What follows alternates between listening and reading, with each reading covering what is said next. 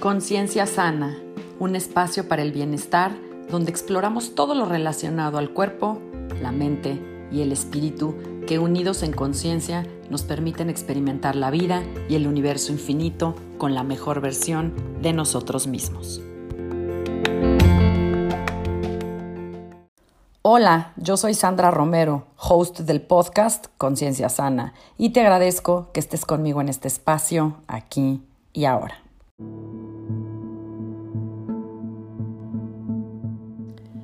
La sabiduría es el correcto entendimiento de la realidad y la compasión es el deseo de todos los seres a ser liberados de cualquier causa de sufrimiento. Matthew Ricard.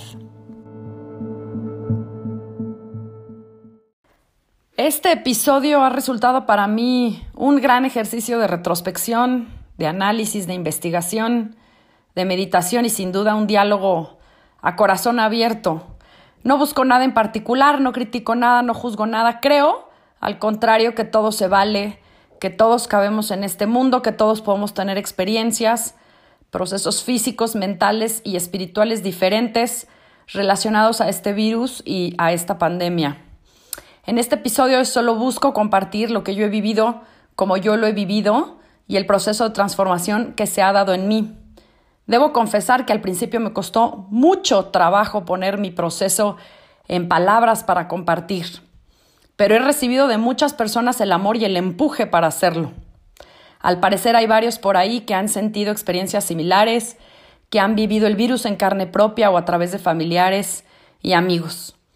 He visto los procesos y transformaciones que a muchos, me atrevo a decir millones, el COVID les ha traído a su vida. Es así que este episodio está hecho para traer luz y no oscuridad. Este episodio resulta también ser, de alguna manera, un portavoz de las voces que no se escuchan o de las que han sido silenciadas, de las que no se atreven a decir porque pareciera que a veces todo está en contra. Este episodio ha sido un increíble momento para mí de reflexión que quiero compartir contigo y que espero sea un verdadero puente de luz pues es lo que mi maestro COVID ha significado en mi vida.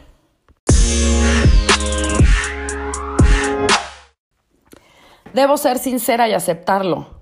Yo nunca creí que a mí me iba a dar coronavirus. La realidad es que yo sentía que tenía pocas, ínfimas probabilidades de sufrir el virus en carne propia. Vamos, me dedico al bienestar, doy terapia y nutrición, me alimento sanamente, medito a diario, practico yoga cinco veces a la semana, duermo bien y me siento en general una persona en paz y feliz.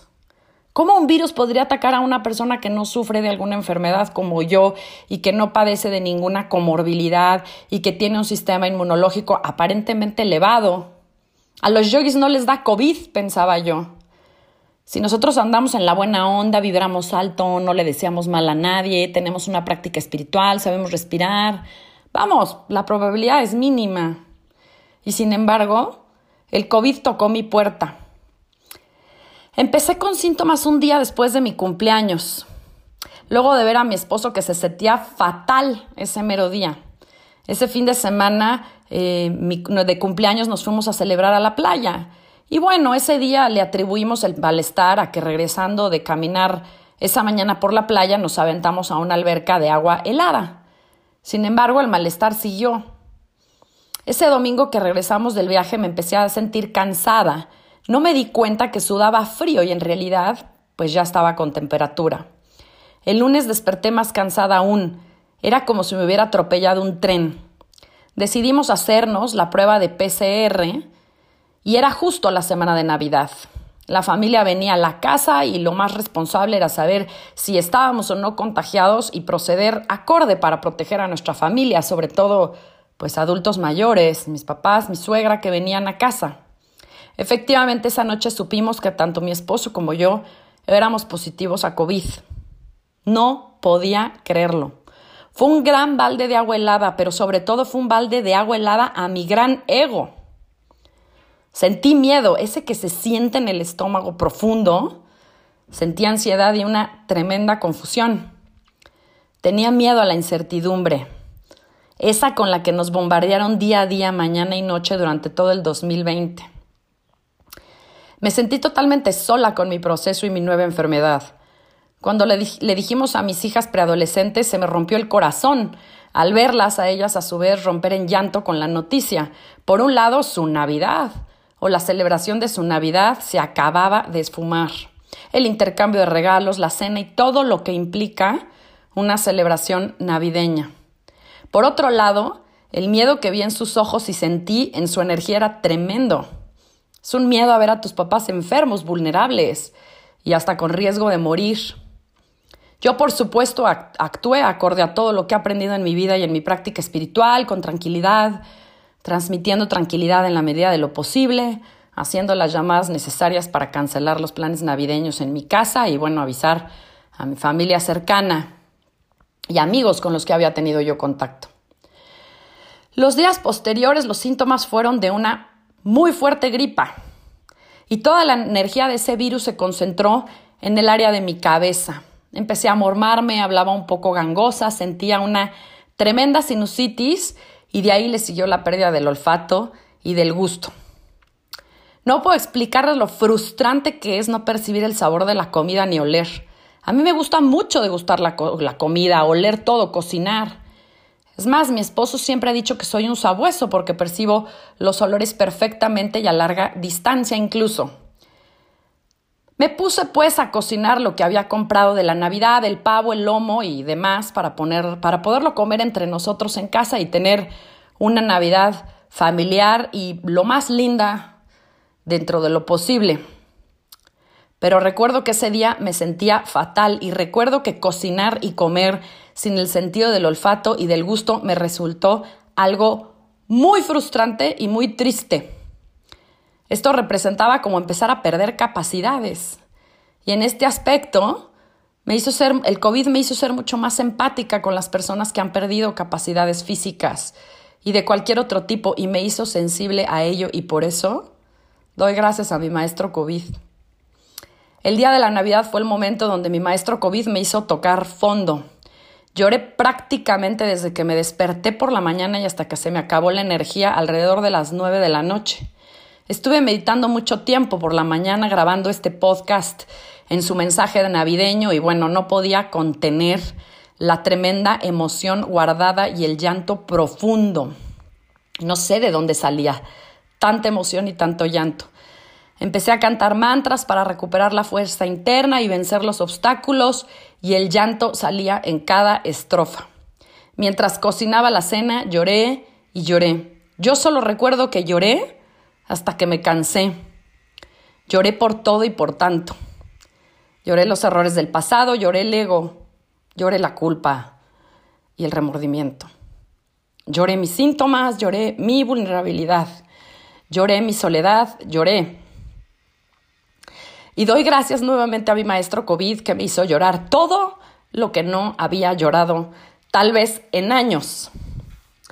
Porque yo no soy una persona que llora, la realidad es que para mí toda la vida mi forma de procesar las emociones pues no había sido a través del llanto. El llanto más profundo en mi vida salió cuando decidí no casarme con otra pareja y ahora con el COVID. Pero debo reconocer cuatro meses después que ese llanto ha sido lo más sanador y liberador que he experimentado en toda mi vida. El COVID me vino a desintoxicar, literalmente a sacar las toxinas guardadas, las emociones no trabajadas, los pensamientos no liberados, los traumas no sanados, las toxinas mentales, las emocionales y las espirituales. Y el COVID me vino a tocar el corazón y hacerme una persona mucho más sensible y de corazón abierto. La verdad, no cambio ni un momento del malestar que sentí durante el COVID por toda la liberación que siento hoy. Y por ello, doy gracias a mi maestro COVID.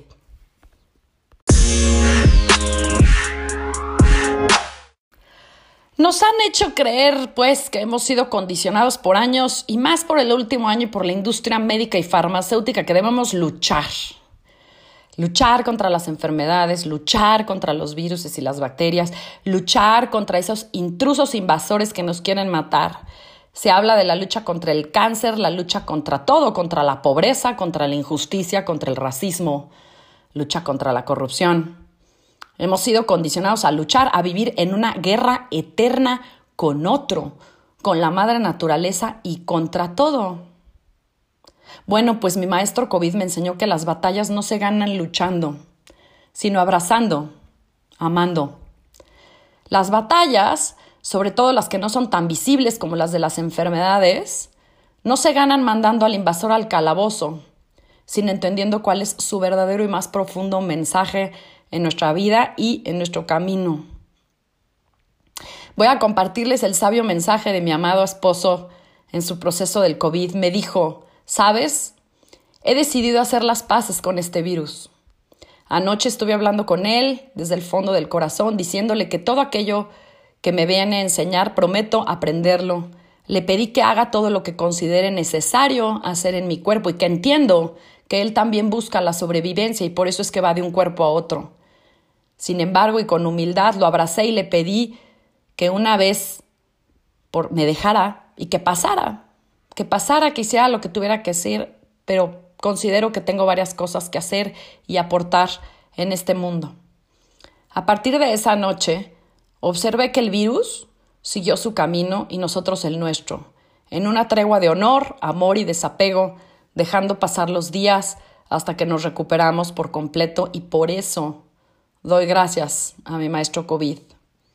¿Por qué el COVID es mi maestro? Dicen que a los maestros tú los buscas y ellos a ti, tú los pides. Antes de reencarnar o en el proceso de la vida actual, todos tenemos maestros, muchos, diversos, diferentes. Algunos son maestros por épocas y otros son de vida. Y el COVID ha sido un maestro de vida para mí.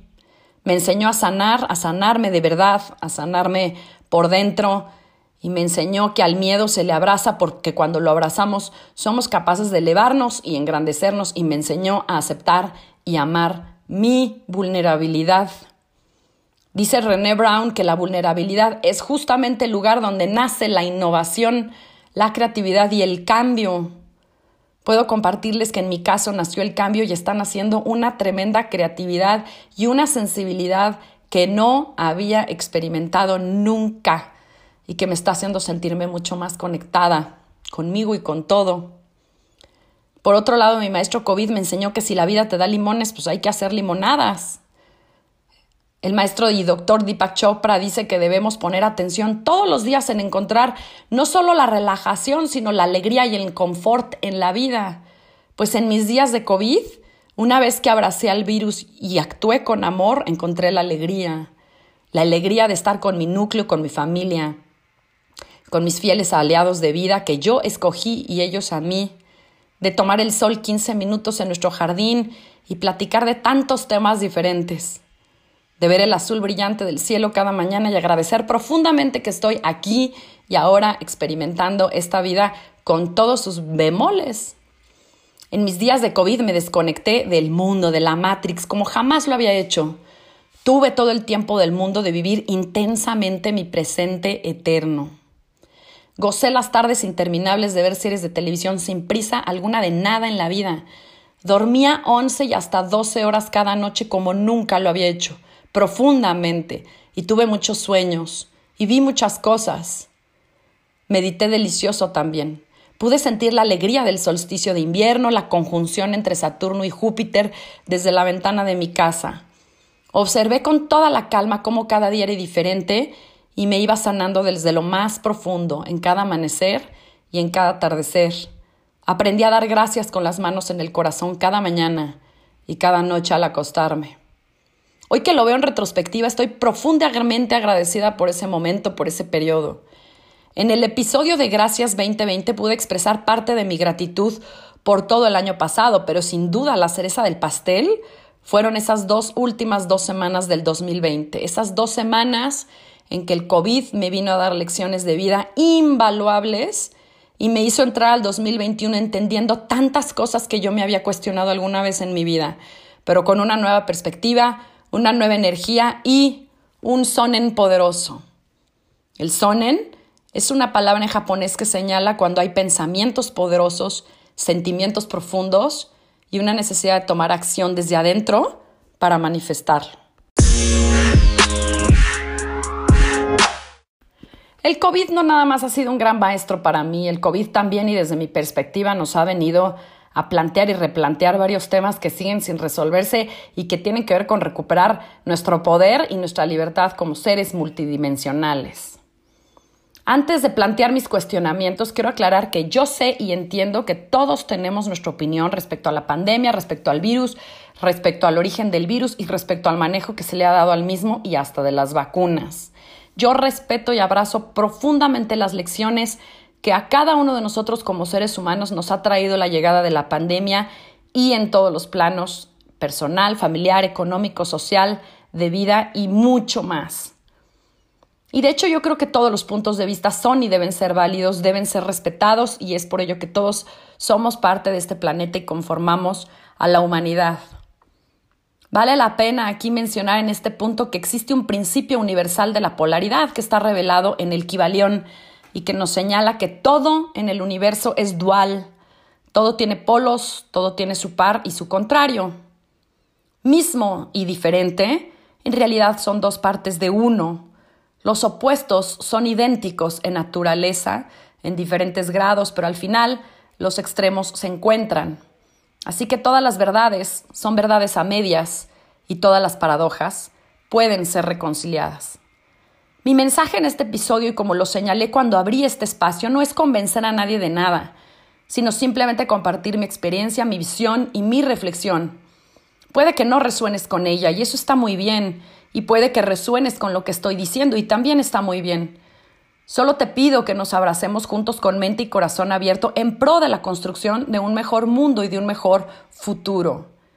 Llevamos ya más de un año sumergidos en la incertidumbre y el miedo. El miedo a enfermarnos, el miedo a morir, el miedo a contagiar a otro, el miedo a ser responsables de la muerte y el contagio a otro. Llevamos un año siendo condicionados y escuchando las voces de algunos, sí, de algunos, muy poderosos y hasta muy oscuros, por cierto. Desde mi perspectiva es como si llevamos un año cargados también en un solo lado de la moneda. Hablé del principio de la polaridad porque como colectivo siento que solo hemos estado manejando un polo no hemos sido capaces de abrirnos al polo contrario y escuchar qué tiene que ver. Es lo mismo que solo escuchar lo que dice un solo partido y un solo candidato y no tener la foto completa antes de votar. Queremos construir un mejor, un mejor, mundo, pero no somos capaces de abrirnos a nada que no establezca la Matrix o que no vaya con lo que yo creo o con lo que las autoridades u organismos a los que les he otorgado el poder señalen. Yo sigo poniendo aquí a la mesa el cuestionamiento sobre quiénes son las autoridades en las que creemos y por qué les creemos. Y si son esas mismas autoridades las del pasado las que rigen hoy, quiénes están detrás de quienes llamamos autoridades o instituciones y cómo se han comportado en el pasado. Si el mundo se transformó en un año, ¿no deberían de transformarse también los entes que dicen tener la verdad? No lo sé, la verdad, no lo sé, son solo cuestionamientos. Yo creo que aquí se resume en un punto que es la confianza. Masha Tromel, una maestra, dice, nada es tan rápido como la velocidad de la confianza, nada es tan completo y enriquecedor como una relación de confianza, nada es tan inspirador como una oferta de confianza, nada es tan rentable al final como la economía basada en la confianza. Nada puede tener más influencia que una reputación construida en la confianza. Pero ¿tenemos realmente confianza o estamos actuando a través del miedo? ¿Estamos teniendo confianza en nosotros mismos y en nuestro poder de saber o tomar decisiones que van en pro de nosotros y de los que nos rodean?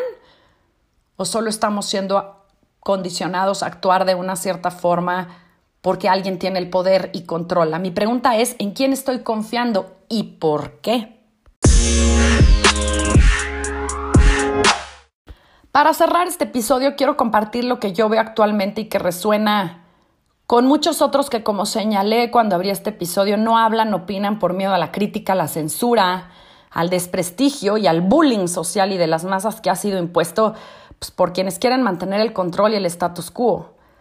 Me queda claro que después de un año de haber sido inyectados con un miedo atroz, nos cuesta mucho trabajo verdaderamente discernir entre las fuentes de información, las autoridades, las organizaciones y las personas a quien en el pasado hemos mirado y confiado tal vez. Tal vez.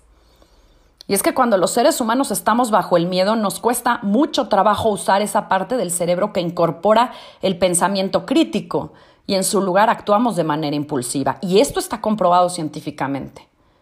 Si tu caso es el mismo que el mío, si tienes dudas y las cosas actualmente no te resuenan, mi sugerencia es hoy recuperar la importancia del pensamiento crítico, del actuar consciente, ser capaces de abrirnos a nueva información, a otras fuentes que no son las tradicionales, a investigar por nuestra cuenta y valorar en el fondo qué queremos para nosotros y nuestro cuerpo. Si estás abierto, tal vez puedes reconocer o intuir de alguna forma que la información que recibimos de los medios tradicionales no está completa o que tal vez está sesgada o que tal vez atiende las agendas e intereses de unos cuantos y que tal vez no es en pro de la salud y el bienestar de la humanidad. No lo sé. A veces siento que en el colectivo humano hemos dado u otorgado nuestra propia autoridad a otros alrededor de nosotros claramente más poderosos. Y hemos perdido ese pedazo interior o esa voz interior que nos dice, oye, tal vez, espera o aguanta o sé paciente, mira, respira, medítalo. Porque tal vez actuar de forma impulsiva es mucho más fácil que darse cuenta o darse a la tarea de examinar las cosas por nuestra cuenta.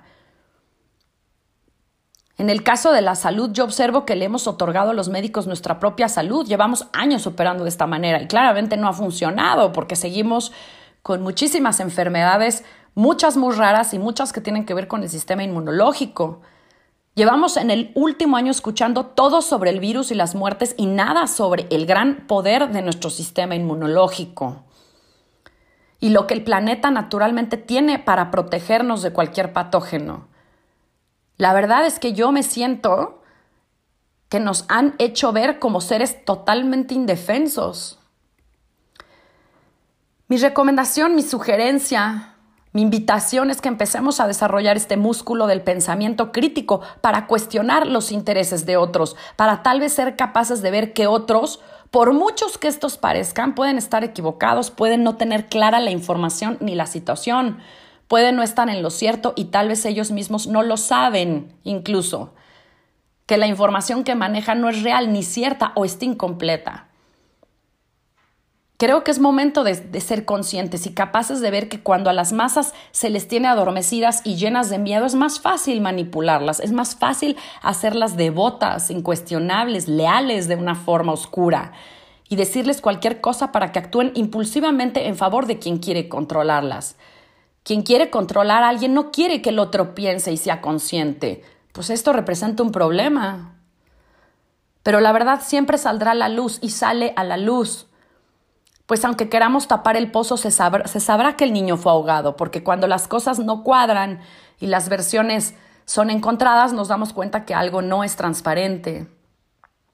Mi maestro COVID y la vida misma me enseñan que para despertar y cambiar desde lo más profundo debemos empezar por utilizar este pensamiento crítico, no nada más para nuestra salud, que es lo más importante, sino para todas las decisiones en nuestra vida que al final impactan a nuestra familia, a nuestros seres queridos, a nuestras finanzas y economía, a nuestros sistemas políticos y sociales. Si no empezamos a desarrollar la crítica y la capacidad de intuición, ¿cómo vamos a crear un mejor mundo? Mi maestro COVID y la vida me están enseñando que todos cabemos en este mundo, claro que sí, que lo que pienses o creas o lo que sientas o lo que te haga feliz y lo que a ti te dé tranquilidad y paz está bien, por más diferente o separado que sea de lo que yo pienso. Que tú y yo y todos con nuestras opiniones y visiones de la vida cabemos en este planeta y por eso estamos juntos y que al final, como lo dice el principio de la, de la polaridad, los extremos se tocan y en este punto tú y yo somos uno.